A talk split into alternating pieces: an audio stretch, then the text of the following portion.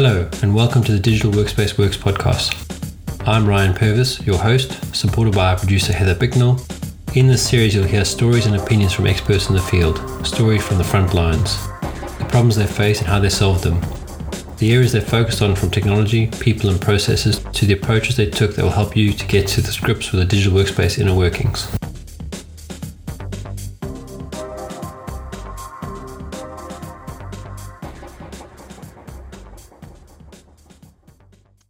If you wanted, we could start with some of those links that you had sent along the other week.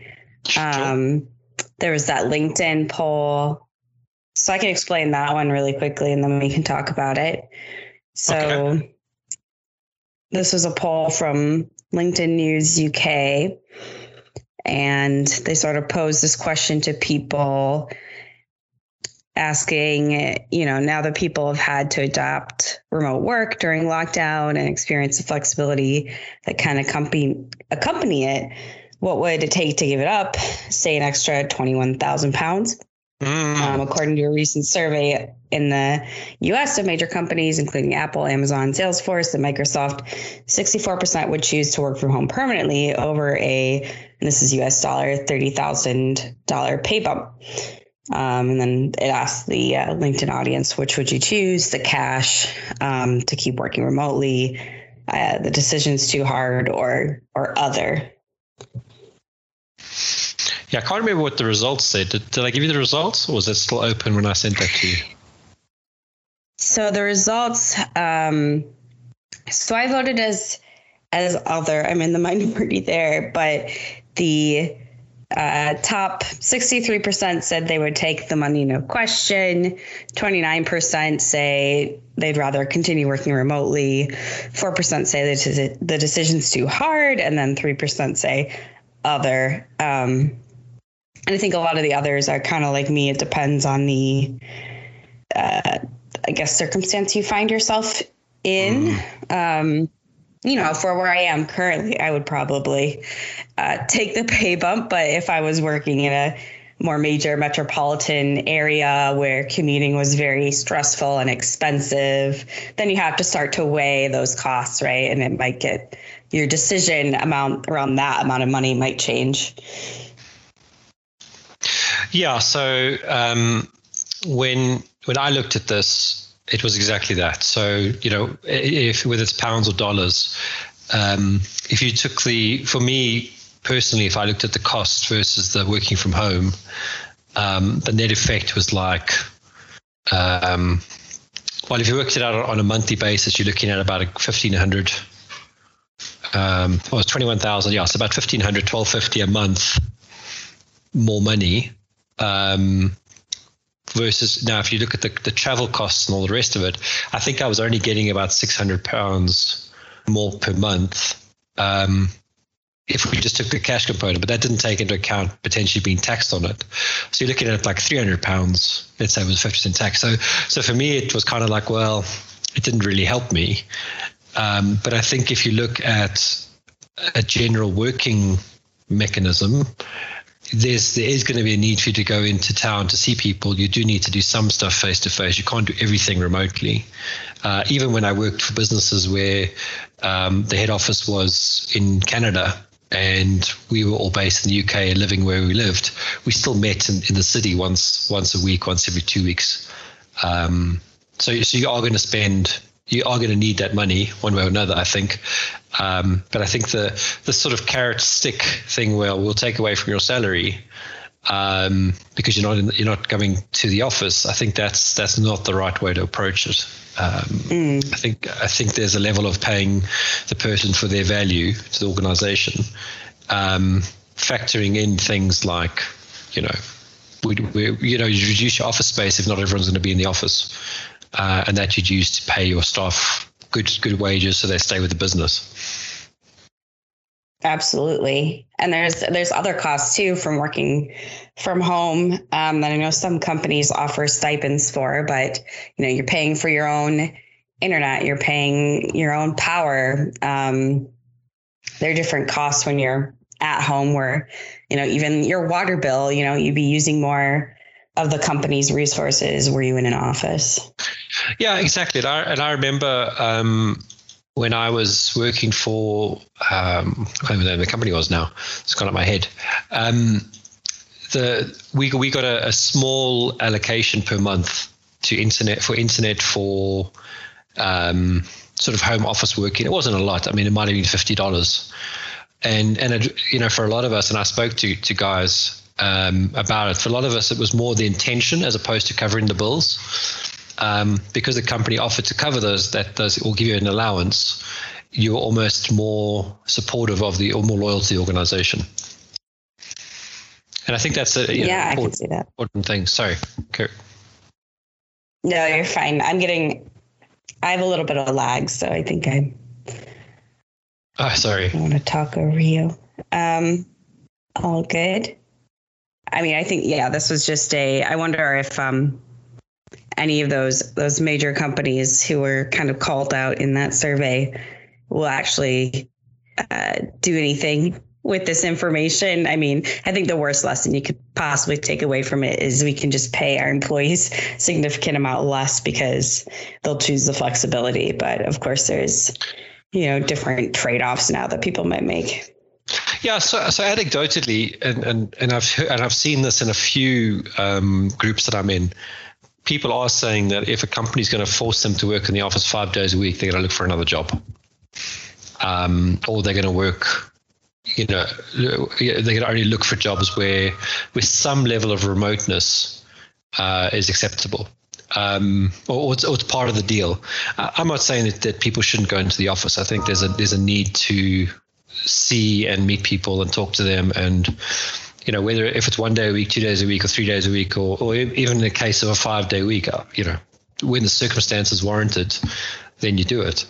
But I think the the factory mindset that you've got to be in the office nine to five every day or eight to four, whatever the, the times are, I think that for most jobs, most knowledge worker jobs, you know, that's that's a very bad old way of thinking. Um, have, have you ever spoken about the book Peopleware? I don't okay. think so. I need to I need to get a copy of that to you to read. I don't know if I don't know if it's digital. I have to probably send you a, a paper a paper version, but it's a very interesting book written. Uh, I want to say in the eighties, um, but it but it goes through all these things uh, in in I can't remember. I mean, I've read, read this book in fifteen years, um, but it's kind of in my head as a reference book. It talks about they, they, explore all these things like open plan working, why that's a bad idea, um, why people need offices, not necessarily their own office, but a but a shared office of maybe three or four people. Um, you know, try to find the balance between um, uh, collaboration and with um, quiet time to do work. Uh, and how certain roles in knowledge worker need to have quiet time. And I mean, this and this comes back to the to kind of what I think I what I responded to on the LinkedIn uh, poll is that you know people are adults, treat them like adults. Um, it should be about results. And you know, if they want to work at home for two days to write a document and be offline, let them do that. But then also, um, if they need to be in the office to talk to people, let them do that too. You know, let them all work it out as as as adults do.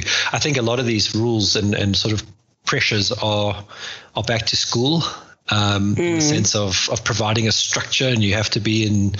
Um, in class on time and all that kind of stuff. And I think that doesn't warrant productivity or improving productivity. I think it it, uh, actually takes away.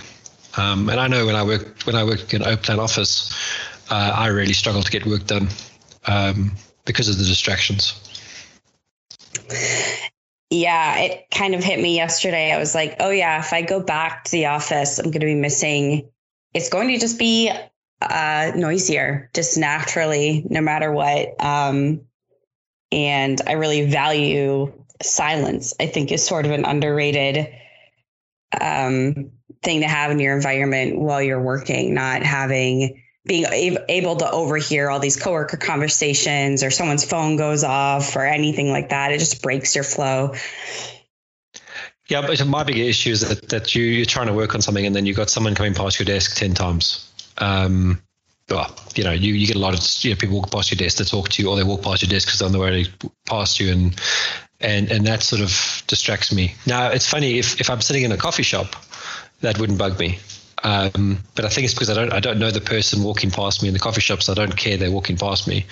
Whereas if it's a colleague walking past me, you know, it's almost like a a, pro, a, a proactive visibility awareness or something to say, oh, this person's coming past, maybe they need me, me to to help them with something or talk to them about something or whatever it is, um, and that sets me off the distraction path, which is you know, the ADHD that I have um, looks for that kind of stuff.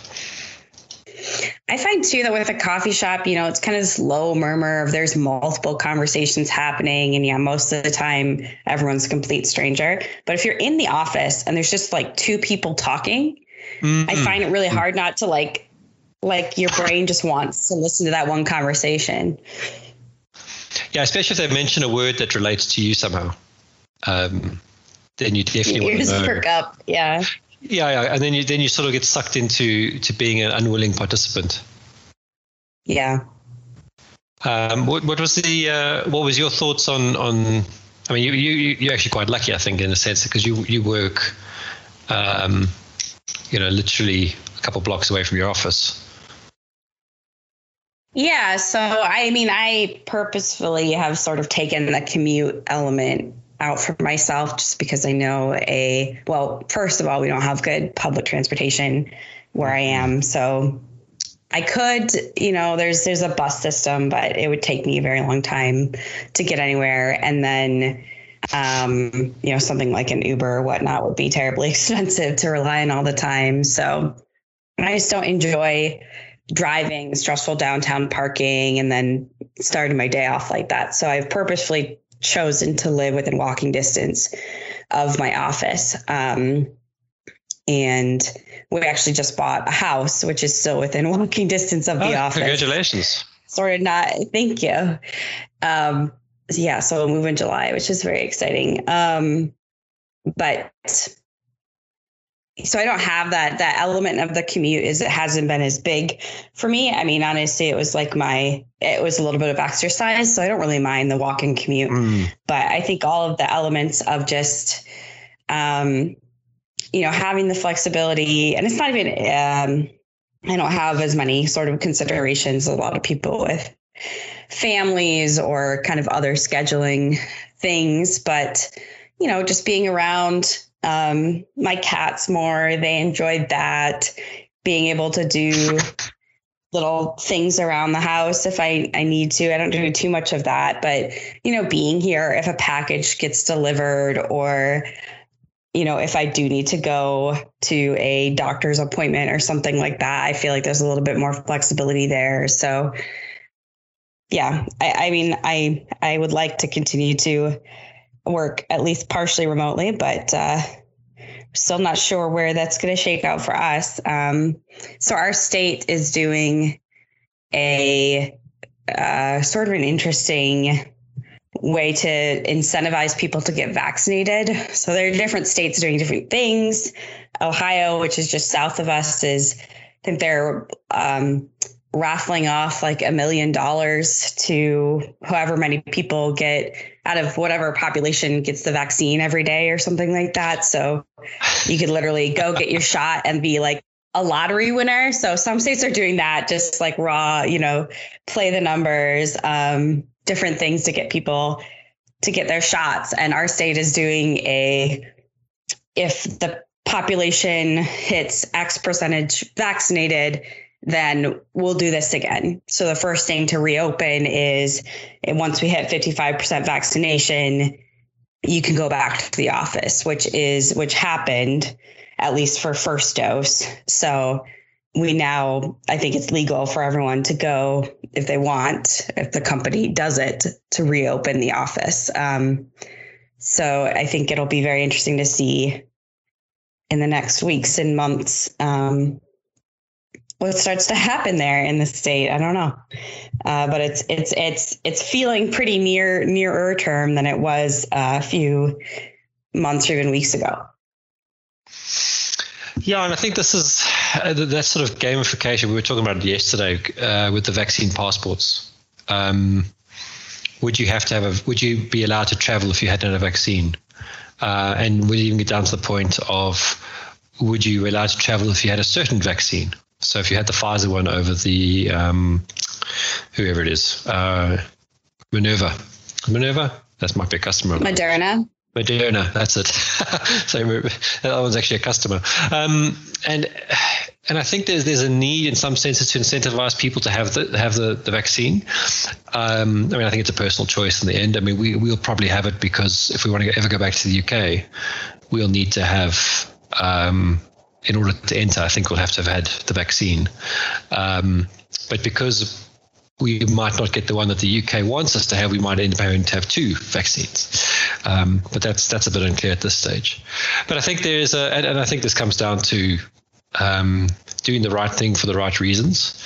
Um, I don't think we'll ever reach herd immunity, but I think if you can get the population or the majority of the population to the same basic safe level, which is what the vaccines are doing, they're not necessarily going to stop you getting COVID, but they're going to reduce the symptoms or reduce the transmission. Um, the same way we, we handle flu the flu vaccine. Um, that's good for everyone, generally speaking. Um, so, so I can see where they where they're coming from with, with, with pushing it pushing it forward. Yeah, there's just a lot of different reasons that people are holdouts. Um, and I think there's there's certainly a percentage of the population, and I think it tends to skew a bit younger. That's just like, well, I probably won't die from it, you know. I, you know, maybe I'll get it someday, but I'm not going to make the time to go get it. But you know, if they hear they can get a million dollars, then well, that makes it. Yeah. Uh, you know, totally on board with that. I mean, so so I've just had one of my staff. Um, she's come, she's just come back to work now. She's been out for about a month. Mm. Um, I think she's about thirty, and and she really took it hard. Um, in the sense that she was in ICU and, and all that kind of stuff. Yeah. Um, so I don't think anyone should ever be well, like with any disease. I don't think you should ever take it lightly. You shouldn't, but a lot of people, but a lot of people do. do. Yeah. Yeah. So I guess, I mean, you, you can't you can't tell people what to, what to think, and you shouldn't tell people what to think. But you do wish that they that people like that. And I've got one in my family who who completely believes this is all a conspiracy and all the rest of it. Um, you just you just hope that they don't put themselves in harm's way because of it. Yeah. Okay, what was the what was the other link that I sent you? That was the I think we need this now. This is kind of on the opposite end of the spectrum. This is talking about why we need more humor at work. It was oh, a, yeah. Yeah. a McKinsey interview of a couple Stanford professors talking about uh, humor at work. Yeah, well, I think um, so. So we've we've talked to people on this podcast where they've mentioned having um, specific meetings to lighten the mood or or break the monotony. Um, and where this came from for me is, you know, we're trying to, we've just obviously done a big um, rollout of a new interface, and you know, the guys have been working really hard, so they've been really stressed. So it's just to bring um, some enjoyment back into the to the team. Um, so that article just popped up, funny enough, on the same day that I was having those discussions with uh, with my exec. Um, which might be Facebook or whoever whoever's monitoring me, helping me with um, with content. Who knows? Um, but yeah, I thought it was quite apt. Yeah, I think what they uh, it's interesting that they tied it to I think ultimately kind of profitability. They were showing that if you inject some humor and you don't even have to actually be good at telling jokes, mm. um, even just the sort of attempt um, to sort of yeah lighten the mood even if they're like the worst dad jokes on the planet you know? Um, something that everyone would just groan after you said a terrible pun or something like that. It can still uh, uh, i think just kind of uh, put people at ease and improve things like productivity and engagement and yeah, it's actually it, the, that's really kind of the interesting part. Um, here it says leaders with a sense of humor are 27% more motivating and inspiring. Their employees are 15% more engaged, and their teams are twice as creative. So those are some promising numbers. Well, if you go to any, well, I want to say any good leadership book, the first thing there is about being vulnerable. And nothing makes you more humble or, or, or, vulnerable than making a bad joke and no one laughs at it and, and, and wearing that wearing that as well to say, oh, well, that wasn't a good one. I'll take that off the list.